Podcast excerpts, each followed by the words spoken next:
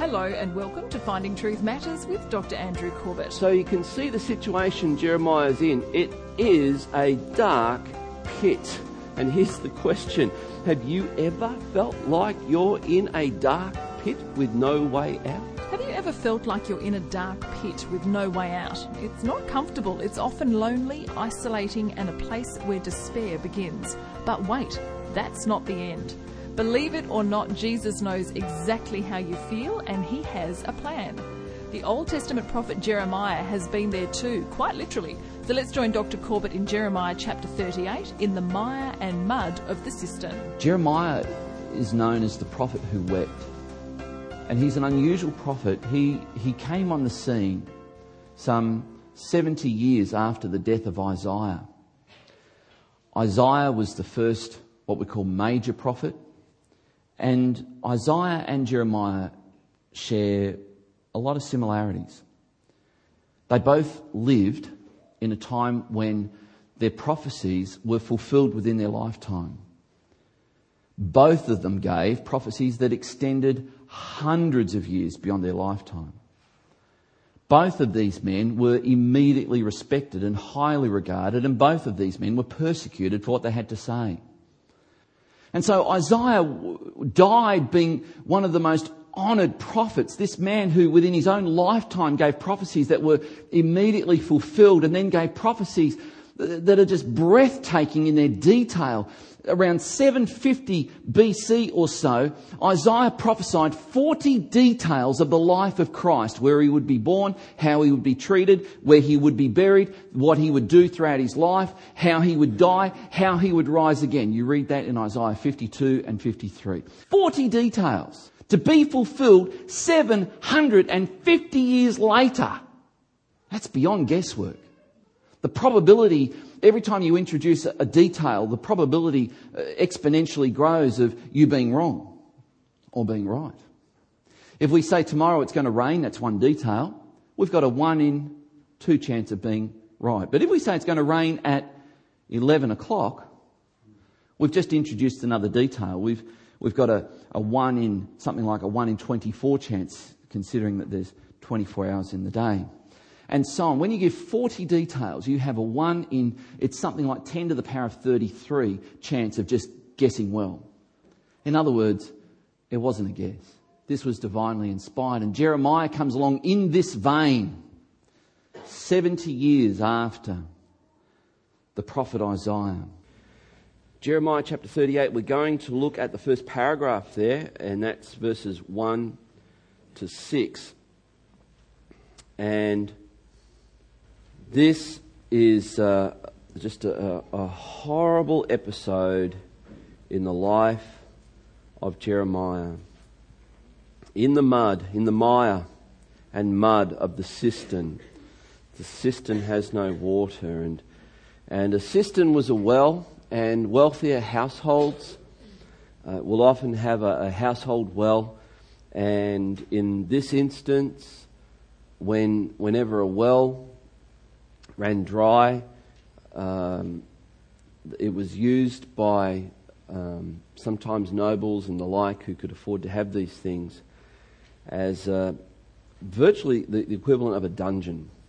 And so we're going to see what happened to, to Jeremiah in this instance.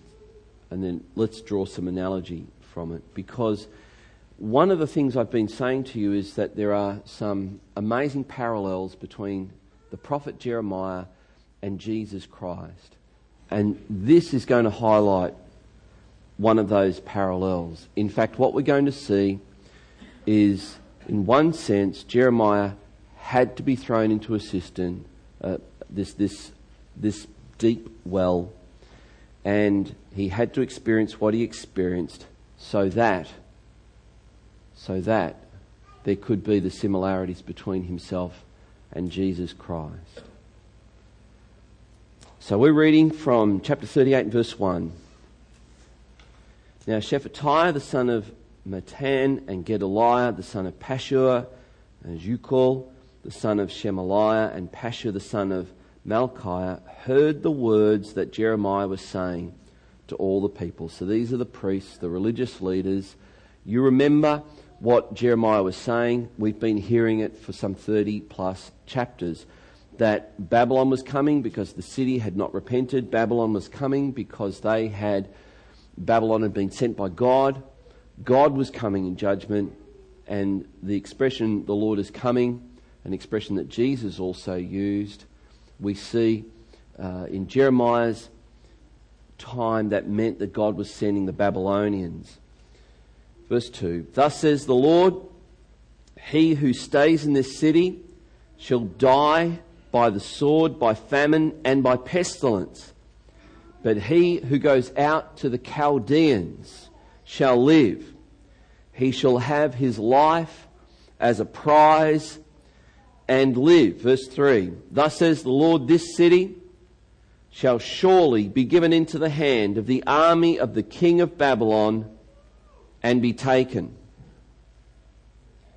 Then the officials said to the king, Let this man be put to death, for he is weakening the hands of the soldiers who are left in this city, and the hands of all the people by speaking such words to them. For this man is not seeking the welfare of this people, but their harm. Now, you, you remember that, that in our last session we saw that Jeremiah has just, just had a private meeting with the king. And in that private meeting with the king, the king has said to him, I know you're a prophet and I know everything you said was from God. What is God saying now? And of course, Jeremiah tells the king, God is saying exactly what he's been saying from the start. Nothing new. He's saying the same thing. And then he begged the king, please, I don't want to be thrown into that prison, which was uh, a wooden cage suspended. So when you, uh, probably, there, there were multiple ways they did it, and that was one of them. So, uh, that was the last conversation he had. So he's kind of won the king's favour a bit. And then these officials, these religious officials, come to the king. And if you ponder this passage, you'll realize the parallel between the religious priests, the high priest, and the priests of the temple coming to Pilate, the king's representative, the king of Rome's representative at the time of Jesus, and saying, This man deserves to be put to death. You can see the parallels here. And just as Pilate knew that Jesus was not a wicked man, Pilate knew that what Jesus was saying was true. Pilate had this encounter with Jesus, yet Pilate lacked the courage to do the right thing. He didn't do the right thing, and in this instance, neither did Zedekiah. He lacked the courage to do the right thing. So, They've accused Jeremiah of speaking hurtful words to the people. Of course, this episode was played out with John the Baptist. You remember John the Baptist was thrown in a prison of sorts as well because he had something to say about the definition of marriage. Just worth pondering for those who think God doesn't think it matters. Verse 4 then the, uh, uh, sorry, verse 5. King Zedekiah said, Behold, he's in your hands, for the king can do nothing against you. Now, I read that and I thought, what? The king can do nothing. You're the king, for Pete's sake. You just tell him to go and jump. You don't have to give in to the pressure of these people, but he did. That's not good leadership. You know, we could draw some parallels between parenting and children nagging and giving in and but we won't because I would distract you if I did, so we won't.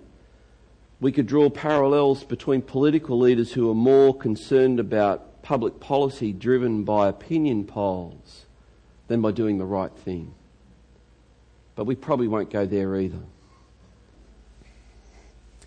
This comes on the heels of receiving this week the news of our missionaries in Nigeria and to think that it wasn't that long ago that he was here and just sharing and then he gets on a plane, heads back and is within one hundredth of a millimetre of being dead by a hail of bullets. There is a price to pay. Jeremiah paid the price. Will you have to pay the price? Probably not like this. For that, you might just want to occasionally thank God. Just might be worth saying, Thank you, God. But what if God has called you to pay a price? I don't know what that price might be, but what if He has called you to pay that price? Are you prepared to do it? I mentioned before the price that the Apostle Paul paid, and he talks about physical suffering, and then he talks about the weight of the price that he paid when he says, and then there's all the people in all the churches that I care for. And it was a weight that Paul said was the heaviest weight that he bared. Not the marks in his body, not the lash marks, not the scars, not the spear wounds, sword scars, but the weight of actually caring. And as I pondered this, I, I pondered the fact that uh, I, I, as I was reading through the Gospel of Luke, we read Jesus went into his, his local synagogue and he read from the scroll, Luke 4. He read from the scroll and then he closed the scroll up as he read from Isaiah 61 and he said, This day in your hearing, this scripture has been fulfilled. And they were outraged. And it says they took him, they dragged him out of the synagogue, took him up to the edge of the cliff, and were about to throw him off when, and I love this bit, he turned around and walked away. He was always in control. And you might just leave the story there without real. You keep reading in Luke, you, re, you read the next bit. The next Sabbath, Jesus was in a synagogue. Now, I know I've met people who claim to have been hurt by church, and I don't want to belittle that because you do hear some, some horror stories, but for the most part, people's hurt in church means someone let them down in some, can I say, and I'll just say it, and you may not like me saying it. In fact, most of you won't like me saying it, but I'm going to say it anyway. And remember, as I say it, you've got to love me. Not like me, you're commanded by Jesus. Second greatest commandment is to love me. So I'm just going to say it. Nah, maybe I won't. No, I'm going to say it. Here we go. Most people get offended and leave churches over the most trivial of things. There, I said it. Well, I was, you know, I, I get to this part of the story of Jeremiah and I think, oh, Jeremiah, you've tried to resign, you've tried to quit, you've handed in your resignation time and time again, and God just says, Are you done now? Can we just get back to work? God just kept sending him back in and he's going, but this isn't going well. And I was kind of wondering, we don't have any record of the words that came out of Jeremiah's mouth or his heart as he's being lowered down by his ankles into a quagmire of animal poo and mud. What on earth kind of prayer would have been coming out of his heart at this point? My imagination helps me to fill in some of these blanks. And there he is. Still prepared to serve God. Still prepared to serve God. He sank into the mud.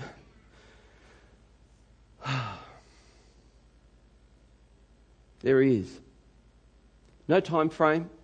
We'll come and get you tonight. Just stay down there for the rest of the day. No, no, you're staying down there no rest of the day or anything. You're just staying down there. You can rot down there, buddy, for all we care. You'll die there. We'll come back and scoop your bones up, maybe. That's where you will die. So you can see the situation Jeremiah's in. It, is a dark pit.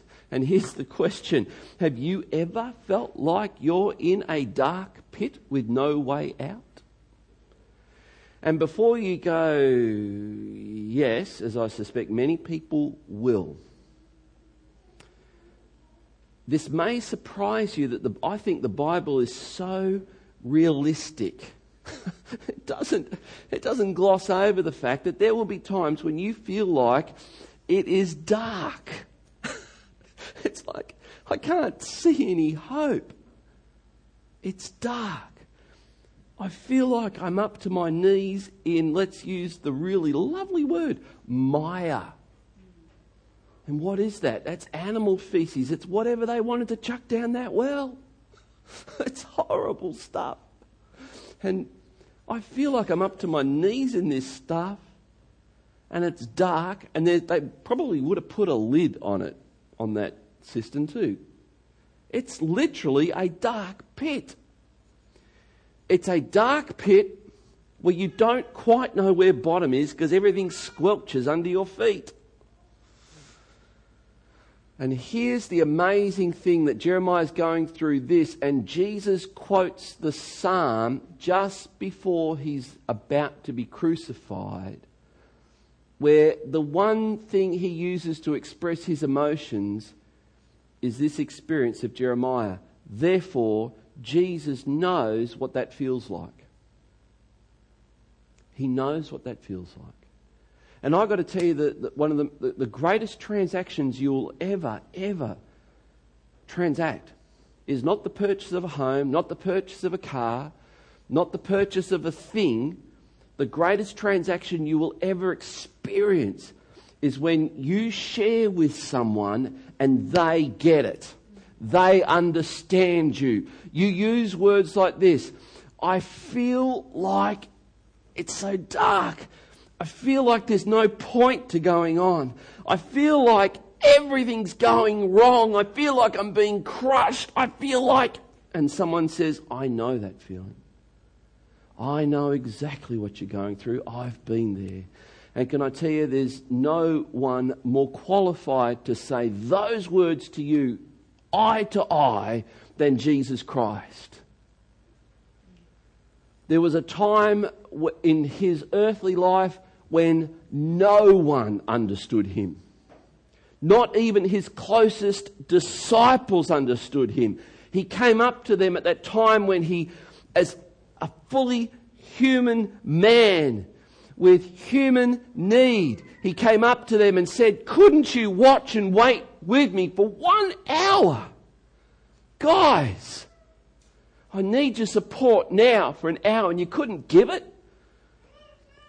And then the end came. Taken off like a prisoner. Jesus knows what that dark place feels like. He knows it. This is the messianic psalm that I'm referring to, and it's Psalm 69.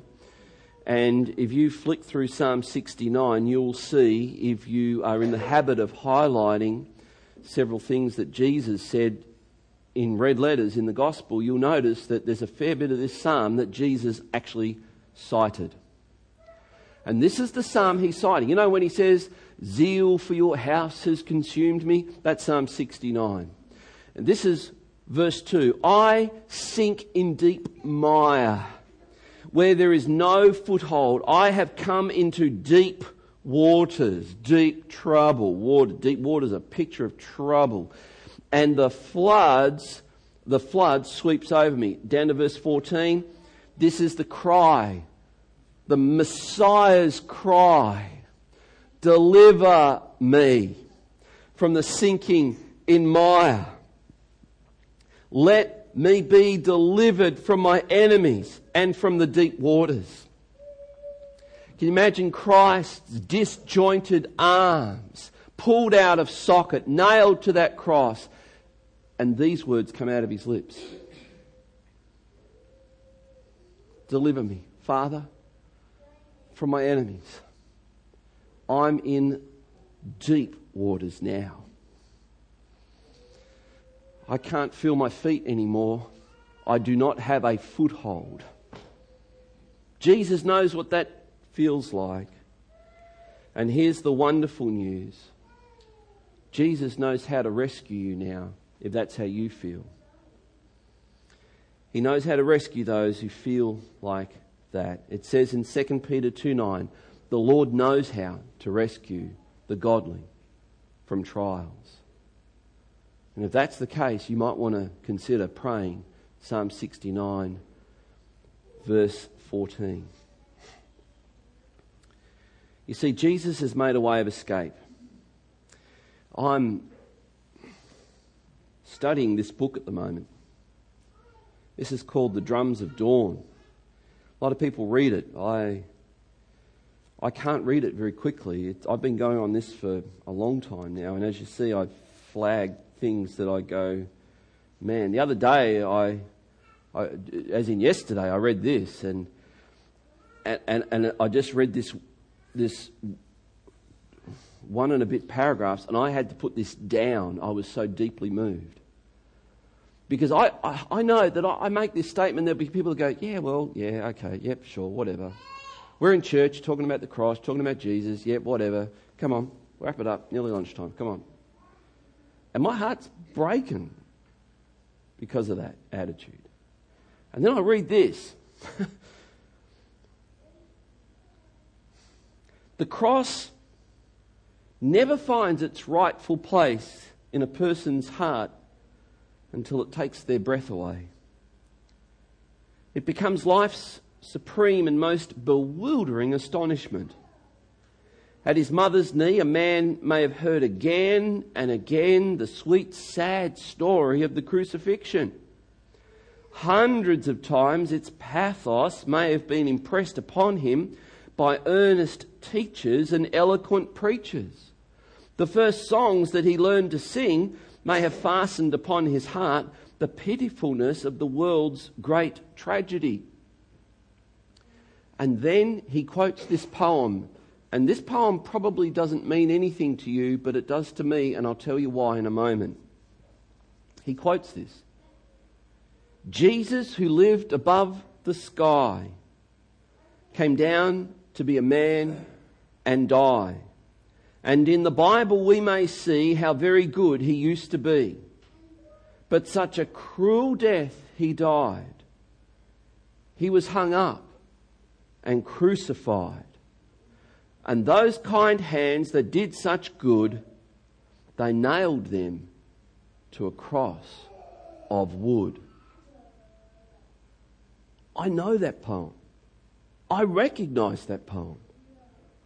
That's the poem that this book, Drums of Dawn by F.W. Boreham, this is the poem his mother repeated to him every Sunday night for 15 years on his lap.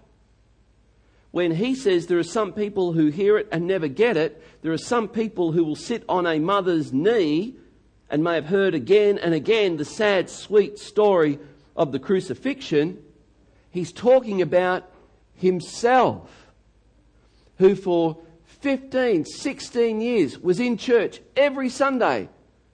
As he was old enough, twice a Sunday, he heard the story. He's heard, he, he heard his mother plead with him about the beauty of the cross. And it wasn't until he was about 17 that it dawned on him, that he got it. So when he says this, he knows what he's talking about. By iteration and reiteration, by constant representation in song and picture and speech, the story of the cross may have become the most familiar story a man has ever heard. It matters nothing, says Mr. Boreham. A day will come, the greatest day in his soul's long pilgrimage, in which the cross will take to itself all the characteristics of an incredible sensation. He will scarcely believe the evidence of his senses. The blood will leave his face, his heart will stop beating, and his nerves will quiver with intense excitement. His whole soul will be thrown into a tumult of agitation. The cross will suddenly become very surprising to him. There is all the world of difference between being touched to tears by the tender pathos of a thousand love stories and falling in love yourself. The same immeasurable gulf yawns between the emotion with which I bear as a historic recital the moving story of the crucifixion and the emotion with which I suddenly recognize as my own personal Redeemer the Saviour who died upon the cross. And as we were listening to Bill Hybels, he shared how over Easter he preached from John Newton's Amazing Grace, and he only gave, he, uh, he had, he just gave the words of the song. Amazing grace, how sweet the sound that saved, uh,